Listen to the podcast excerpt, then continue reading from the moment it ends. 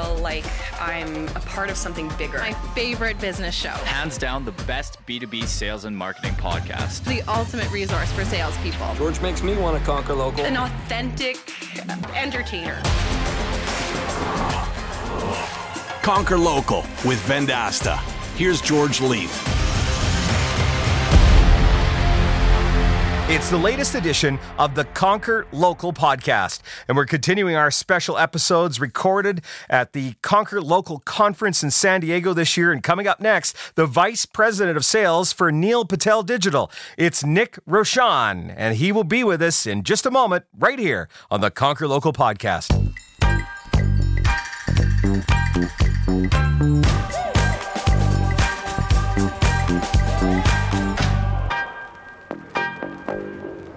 We've got Nick Roshan with us here in our mobile studio at the Conquer Local Conference at uh, the beautiful Hotel Del. You know, it's cloudy today, Nick, and yet it's still beautiful here. San Diego's amazing. Yeah, I'm a, I'm a local and I'll never leave. So um, I started in Ohio, and, and, San Diego is just the best place I've ever lived. It's, it's great here. Well, welcome to the uh, podcast. I'm excited to have a veteran of sales to join us. And we want to first, let's talk about you're the VP of Sales for Neil Patel Digital.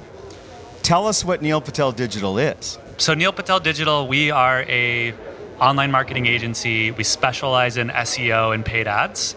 Um, Neil, many of you may know. If you don't, he gets about 3 million visitors a month to his website. He has a podcast, a YouTube channel. He was named by Obama as a top entrepreneur. He's got a, a wealth of accomplishments. But what he's really known for is being a growth hacker. He's at the bleeding edge of marketing, trying new things, crazy experiments. Um, just always out there doing really cool stuff. And so he created this agency to help bring some of those visionary ideas to anyone from an SMB to the Fortune 500. Um, so my job is to help translate all the fun, crazy stuff Neil's doing into actionable and replicable strategies for our clients. Well, you know, I, I was very familiar with the organization. I wanted you to educate our listeners, but a friend of mine, Kelly Shelton, moved over to run uh, Utah for you. Yeah, Kelly's uh, phenomenal. We were lucky to have him. He previously worked at Boostability, uh, knows the SMB space really, really well, and just a super nice guy. Interesting thing, uh, you know, I've known Kelly for a number of years in his time at Boostability because we partner with Boostability. I would classify him as one of the smarter people that I've ever met. Is that the quality that you're looking for in, in talent inside the organization? I hope so. So Neil has the advantage of already having the brand, and people really trust Neil because he's been out there for 10 plus years. So what Neil really cares about is less making money and more about how do we make sure everyone gets a great experience and they're in good hands. So if, if we didn't have really smart people, there would be a huge disconnect from what Neil's saying publicly and what we're doing for our customers. And I think that in the you know the world that we live in today, the business clients that we're talking to on a daily basis are looking to be educated or to have somebody that knows what they're talking about or is on the cutting edge. Yeah, from a sales perspective, we'll say the challenger sales methodology, right, of, of teaching people commercially. Um, but Neil's been doing that accidentally without that framework forever. So how do we turn things on their head, state things in a different way that gets people interested and curious? Um, even the Fortune 500 are coming to us saying, all right, I know the importance of these things, but uh, the rest of my organization doesn't. So help me sell this through and help me teach my organization why I need to care about things like Google reviews or title tags and all these things that are otherwise boring to the C-suite and business owners. It's interesting, and you know I've been selling for quite some time, and I've noticed that all of all of the uh, podcast episodes that we've had with guests in the last probably 14 months, the word teaching comes up. Mm-hmm. It, in sales today, if you do not have an element of being able to teach and coach the prospector or the account you're, you're just lost, aren't you? A hundred percent. Yeah. I mean, I, I think the biggest rep I see sales reps make is in that first discovery call. They ask a bunch of questions and they make the prospect do all the talking, and then they don't educate or share a point of view or give them any reason to be excited. So if the, the prospect leaves that call saying, hey, I just volunteered 45 minutes of my time and information, I got nothing back in return, they're probably not going to follow up with you and stay in your sales funnel. Whereas if you start in that first call delivering value and teaching them, they're hooked. They are looking forward to that next call, and they don't feel like, hey, I just spent all, I invested all my time in you and got nothing in return. It's at least a reciprocal relationship. So we go back to some of the, you know, the old school sales training where it's like you should only be talking one third of the time, and I, I don't know if there necessarily is a uh, mathematical equation that you can put against that first call anymore because it you have to be leading the call, but you do need to get some information out of the prospect. Yeah, we, we like to say wow them on every call. So a discovery call, I mean, how excited would anyone be to say, oh, a discovery call, that's going to be awesome? Like, no one wakes up every day and is like, I can't wait to get on discovery calls with a sales rep. But how can we get closer to that? So that's our thing, whether it's a wow statement up front or it's throughout. Like, how do we um, blend that? We use a technology called Gong. Have you heard of that? No, I haven't. Um, it automatically joins all your calls and transcribes the entire conversation and then produces analytics at the end. So I can tell if a rep talked 75% of the time. I can tell how long it asked. It can even have uh, code words to say they talked about price in the first five minutes. So I don't listen to all my reps' calls, but I get alerts. And if they talk too much or we're leading with price rather than value, I, I automatically know and I can coach them and just say, hey, that sounds like it didn't go very well. You should go listen to your own recording, give me your notes, and I can do the same if you need more help. So, you know, my background is, is from the radio space, and I spent about 15 years in the radio business doing play by play hockey and Nice. morning shows, and then I always held an account list. And the air check that was done with the program manager, and I did a lot of air checks with program managers in my early part of the career, and then I started doing the air check. All of those skills have come back around because we're able to record the calls of our salespeople, and we're able to start to look for problems. So, is this something that, as VP of Sales of Neil Patel Digital, is this something that you're teaching your sales managers on a regular basis? Yeah, I'm, I'm trying to, and it's great. Neil makes it really easy. If you just listen to his podcast, YouTube, you can get sound bites to repeat. But um, everyone, we're always talking about how do we lead with value. Another quote I like to say is if you can restate the customer's problem better than they can, then you've just won them over, right? So doing that means you have to understand them first, but then be able to apply a framework or a teaching methodology to restate their problem in a more compelling way. Well, I was excited to get you cornered here so we could talk sales, Nice. and I'm already uh, gathering this is going to be a great conversation. So let's talk about pipelines and the stages of pipelines. So I see a lot of times where a rep is trying to rush things through the, the pipeline because we've been doing a lot of work with media companies, and it was very transactional sale. Get into the client, get the deal closed, move on to the next one. Um, but when you're dealing with a stage sale and maybe a higher value sale with lots of digital marketing solutions in there to solve problems, if you rush it through, you might miss out on you know capturing more value from the customer or misaligned expectations. How often do you see that? all the time. Um, I like talking about what we screw up more than what we do right. So the, the biggest mistake we made early on was we would get these really hot leads. They were like a friend of Neil's or someone that's like, hey, like in the first call, we'll just come out and say like, I really want to work with you guys. And so we're like, great, this is a quote unquote layup. I'm just going to jam them through. I'm going to send them a proposal right after the first call, and boom, I'm going to get my nice commission check and move on. And what we found is that when you got too excited and you tried to speed it up, you lost those layups. And there's nothing more embarrassing or painful than like bricking a layup. Uh, to use the sports analogy, so we have, we've we've actually I put in like uh, almost hurdles or roadblocks for my sales team, and said the, the hotter the lead is, the more you more important it is you slow down. Make it so this is the easiest decision they've ever made, which means they have to go through the same rigor as everyone else, get the same level of care, if not more. And if you give that 10x effort on the quote unquote layup, there's no chance you're going to miss that. Whereas if you get excited and, and let your expectations get a hold of you, there's a chance you get sloppy and everyone loses. We've done a massive survey of the audience that we have of the Conquer Local podcast, the salespeople that we have logged into the platform, and then our followers on LinkedIn. And what we found that was really interesting in the data was salespeople that have between one and five years worth of experience expressed that presenting and closing were two of the skills they had a big problem with. But as soon as we moved into those people that have been doing it now five to 10 years, 10 to 15, 20 years beyond, those weren't even an issue anymore. So when you onboard a new salesperson, how much time are you spending on those two pieces? Uh, almost none. Crazy enough. So my, my best sales rep, his name's Andrew. Um, he's phenomenal at discovery calls. And what he always tells me and told me the, when I first met him was, I win or lose that deal on the first call. Uh, how I set things up, how I frame things to them, how I get to know them, The rest of it becomes really, really easy if we have a connection and I understand the problem. If I don't and that first call goes badly, then I don't care how great the pitch is going to be. I'm I'm now chasing a lost cause. So what, what you're saying then is let's focus on the, the first call, getting the right information, discovering the real problem, and then the presentation in that really takes care of itself. Right. Yeah, I like to say there should be no surprises in the presentation. At this point, you've already primed them. You've told them what they're going to get, our methodology, how we think. And so then it's just the payoff. It's the formal dog and pony show because everyone feels like they need that. It's part of their quote unquote due diligence.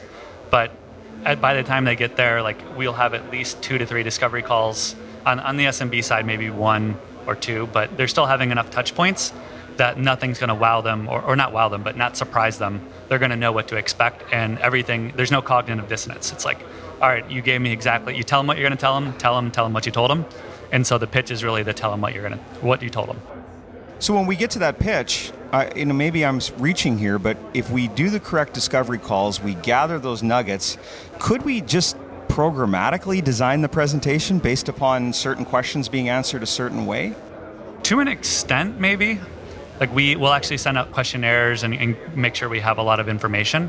So there's there's definitely a formula or a playbook or a starting point, but those little touches go a long way. Um, so I mentioned we record a lot of our calls. I'll have the reps go listen to that first call and remember little things like a pain point they mentioned, their kids, their favorite sports team, like what have you. Uh, if you can find little ways to pay those off, it's really, really powerful. Because uh, then it shows the, the, the other feedback we got when we lost deals was I felt like you didn't understand my business as well as the other guys. It wasn't about you didn't understand SEO or your presentation was ugly and had too much clip art or any of the things that people get hung up on. It was you don't understand me and my company well enough. And that happens in discovery. It doesn't happen in the pitch. I really appreciate you bringing that up because I believe in younger salespeople that they they believe I've got the right solution for this person. We go to you know you read Challenge Yourself. That's the only sales book you ever read. You're going to have a really rocky road because there is that rapport that needs to be built, and people want to do business with people that are likable. Yep, 100. So when you were talking about you know the kid's birth date and you know things you remembered about the business, it are you finding that that's something you have to teach? It's it's one of those things. I think when you're hiring sales reps, it's better to find someone who naturally gravitates towards that, is an empathetic person, than to try to teach it. Uh, it's generally people don't care about others. Like they're, they're probably not going to do very well as a sales rep. So either you hire experienced people, and, and if they're high performers, they probably didn't get there without developing that empathy and that curiosity. But if they're new and young and fresh out of school, look for that. See if they take an interest in you in the interview. Maybe they LinkedIn stalk you and realize, hey, you're from Ohio originally. I saw this movie that took place there. Like they, they go out of their way to show a little bit. Or the other interview question I love is what book have you read? What podcast have you listened to recently? What's something that inspired you? And if they can't give me any thing that they've done to go out of their way to, to learn and improve, then maybe they don't have that natural curiosity or spark that they'll need in sales to be successful. Well, how important do you think being uh, competitive and, and wanting to be you know at the top of the leaderboard is today? Um, it's it's a great question. I, I don't really know other than correlation wise. Pretty much everyone I've worked with is hyper competitive, uh, either with themselves or with the other reps.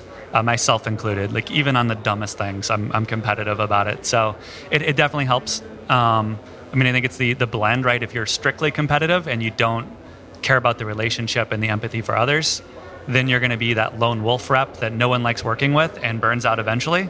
Um, but if you're too touchy feely and caring and not at all competitive, then all you're going to do is really build a lot of great leads and none of them ever convert. So it's it's a bit of a three-legged stool. Like you got to have the three attributes to succeed: the relationships, the competitiveness, and the subject matter expertise.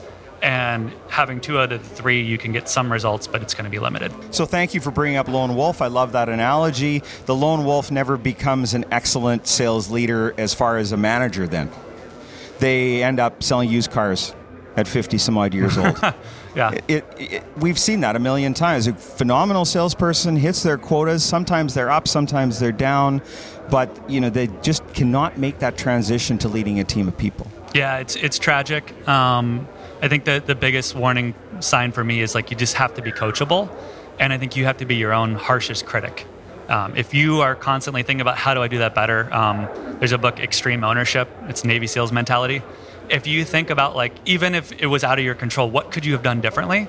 If you have that kind of a mindset, you're always going to get better as a sales rep and you're always going to think about ways to get stronger. If you're always like, oh, that prospect was wasting my time and blaming other people um, or taking that lone wolf approach, you're just, your results are going to be limited. Um, and, and if you have all that raw talent to make it as a lone wolf, think how much better you could do if you just took it that next step. So you listen. Did you pull out the extreme ownership by Jocko and Leif because we are just down the street from the Navy SEAL training base here in San Diego? Uh, well, I, I, so I live here in San Diego. I, there's a, it's a huge military town. Uh, my wife actually works for the VA, so I am steeped in that culture to an extent. But I also love just reading about people that push the boundaries of what's possible. Uh, that gets me excited, right? Com- competitive with themselves. So another Navy SEAL story is David Goggins. I don't know if you read about him, but he's the his main mentality is the 40% rule. So he had this guy Jesse Itzler. His wife um, is Sara Blakely of Spanx, um, but Jesse's also done some amazing things. Had him go do as many pull-ups as he could. I think he got about 40 in, and so then David Goggins said, "Great, we're not leaving the gym till you do 100." And so he would do like one pull-up, walk around, do another one. Uh, and they stayed there for like eight, ten hours, something like that, until he got all 100 done. And he said, Here's the lesson when you think you're at your maximum capacity, you've really only used 40%. You got to grind it out for the remaining 60%. And so, like, that's an extreme example. Our sales reps aren't doing 100 pull ups on a day. But uh, when you think about, all right, let me do one more call today, how do I just, like, I think I'm tapped out. How do I go just a little bit further? Because every other sales rep is saying, oh, I'm doing the max I can do in a day. So that, that one extra step, that one extra pull up differentiates you from the other company, the other sales rep that's only taking it so far. Well, I'm definitely going to read that book, and you know, I, I bought 15 copies of Extreme Ownership and Oh, cool. handed them out to all of our leaders in, in the organization about two years ago. Thanks to John Jordan for introducing me to that book, uh, another guest on the uh, podcast. Digital marketing, presenting these solutions to customers. What's the one thing, if we were just to pick out one thing that salespeople could be better at that you've seen across your organization? That's a great question. Uh, I think it's really learning the craft of digital marketing because there's thousands of agencies out there. Uh, a lot of them are, from what I've heard, the sales stories are pretty undifferentiated. Oh, I pulled some tools. Here's your rankings are no good. They beat the customer up. Here's why you're terrible. We'll help fix it all for you, right? Everyone's got a little bit of that same story. Uh, if the sales rep can show that they're able to think a little differently, actually explain technical things in a, an easy to digest manner, then they can win over that trust a little bit more and say, this guy really knows what he's talking about or gal. Um, whereas if you're taking that sort of, here's what the tool said, here's what my subject matter expert said, it starts to feel a little cookie cutter. So to me, it's equal parts marketing and sales. So Neil's podcast, I'll plug that shamelessly, um, it, or anything else like watch HubSpot blog, Moz blog, doesn't really matter. But the reps that are going out there to learn the marketing side of things as well, they're going to be the ones that are successful because they're able to lead with ideas rather than with sales pressure or you know sales tactics or the, the perfect close or something like that. I creeped you before we uh, came into the podcast, and I uh, thought I link- felt that. LinkedIn is my favorite place to do that because I think it speaks to whether somebody really understands digital space. Now, I didn't just look at you; I looked at some of your colleagues as Okay, well. okay. Is that something from a corporate standpoint that is mandated, or is that you guys are just smart enough to know that you need to be really locked up on LinkedIn?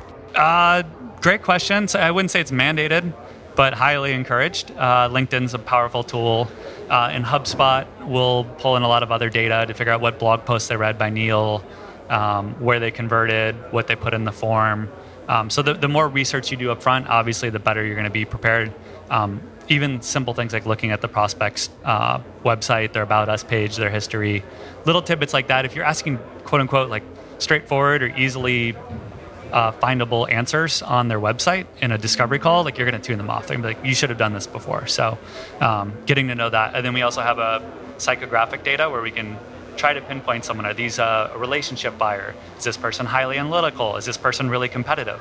And then you know what points to touch on in your presentation and elsewhere. So, some personality profiling, like a DISC or something like that. Yeah, exactly. and and teaching that to a young salesperson. So course, let's put them through it with the rest of the team to see it. But then for them to be able to take those questions out and sit across from that prospect and say, "Okay, I got a pretty good idea what this person's all about, and I know how to approach them." to the best of our ability, there's definitely a psychological component to all of it. Uh, and, and that's where I think discovery can be done well. Again, I'm harping on the first call so much, but you can, if you're really actively listening and not just dotting down the notes, you'll pick up on the like way that they present problems and how they speak and the things that really matter to them beyond just the immediate pain point of today. As you build out this sales organization all over the United States, what's been some of the challenges in recruiting top talent? Uh, it is the challenge. Uh, it's there's nothing harder. We have great recruiters. Um, most of our best reps, though, have come through our network, folks that we worked with in the past. Um, but it, it's to me, it's finding that the three-legged stool analogy. It's hard to find all three. So we've started to figure out, all right, maybe they don't know the marketing space as well, but we can train them and pair them with an SME to help scale. Um, that's really, really hard. I think the other thing that's hard is just the, the hyper competitive reps. They want to get ahead, they want to move to the next rung of the ladder really, really fast. Um, but there's no better way to get good at your craft than to spend the time and really uh, perfect each level before you move to the next one. So some of it's aligning. How many interviews are you using right now to determine if that's the right person? So we'll do a screener interview with the uh, recruiter, um, and she's looking at things on paper, making sure they check all the boxes. I'll typically do a 45 minute interview over the phone where I'm just making sure that this is a good fit for what they've done in the past. Like they need to be as excited about it as we are for them. And then we'll usually do an assignment. So I'll maybe give them a fake lead or a real lead sometimes um, and say, hey, let's have a discovery call.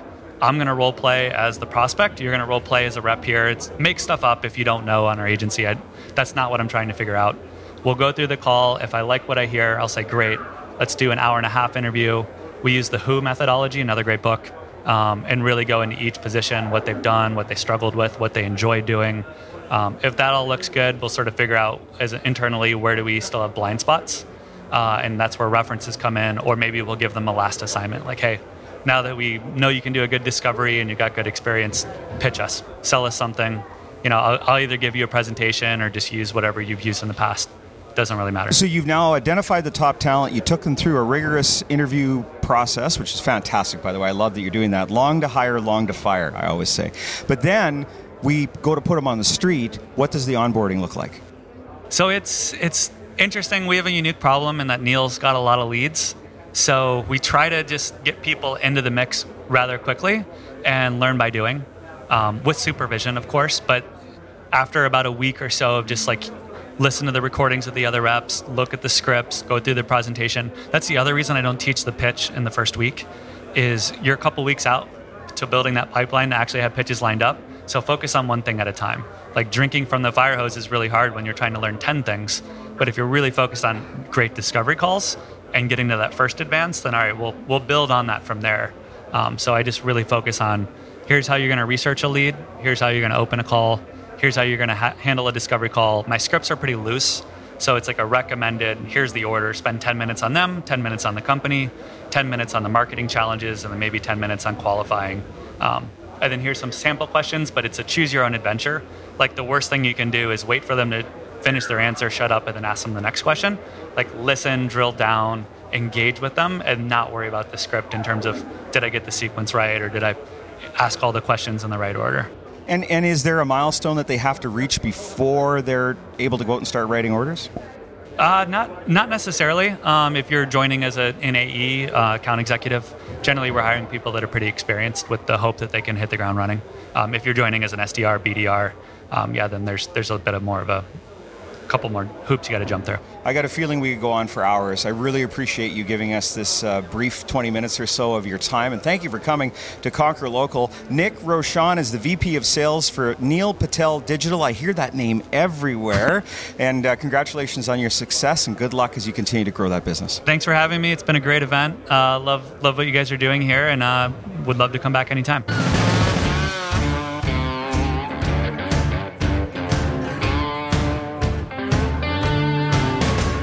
Well, as you can tell, Nick and I love talking sales, and we were able to dig into some real interesting stories around bringing on board new sales talent. And uh, Nick is doing a lot of that as he continues to build out his sales organization. And, you know, they've got that great brand, the Neil Patel digital brand, but now they need to staff it with a sales force. And you'll notice that Nick is a real big believer in teaching and coaching the prospect. And the onboarding of those salespeople is that most important window where if you get them onboarded properly, they bring their customers on properly, you're able to have a happy client that then continues to stay with the organization and hopefully grows their revenue as you work with that customer. So great having Nick on the show this week. Nick Roshan, the VP of Sales for Neil Patel Digital, on this week's episode of the Conquer Local podcast. The Conquer Local community is live and it continues to grow pretty much on a daily basis. It's really cool to watch this thing. It's just got a life of its own. You can join by going to conquerlocal.slack.com. We chose Slack as the framework to host this community. It makes it really easy for you to spin up a channel if you want to talk about how do I sell to veterinarians. You could do that inside the Conquer Local community, or you might find a channel that's already been created. There's a great channel in there with sales memes. Or there's another channel where we talk about how to compensate your salespeople. And the members of the community are weighing in. It's just great to get that feedback from salespeople all over the world that have already joined the Conquer Local community. So it's early. We're in the early innings, but it's looking good as the Conquer Local community grows on Slack. So tell your friends, get on there, conquerlocal.slack.com. My name is George Leith. I'll see you when I see you. You've been listening to the Conquer Local podcast with your host, George Leith. Executive producers are Brendan King, Jeff Tomlin, and Danny Mario. Audio engineering, Sound Lounge by T Bone. Marketing by Rory Lawford. Produced by Colleen McGrath.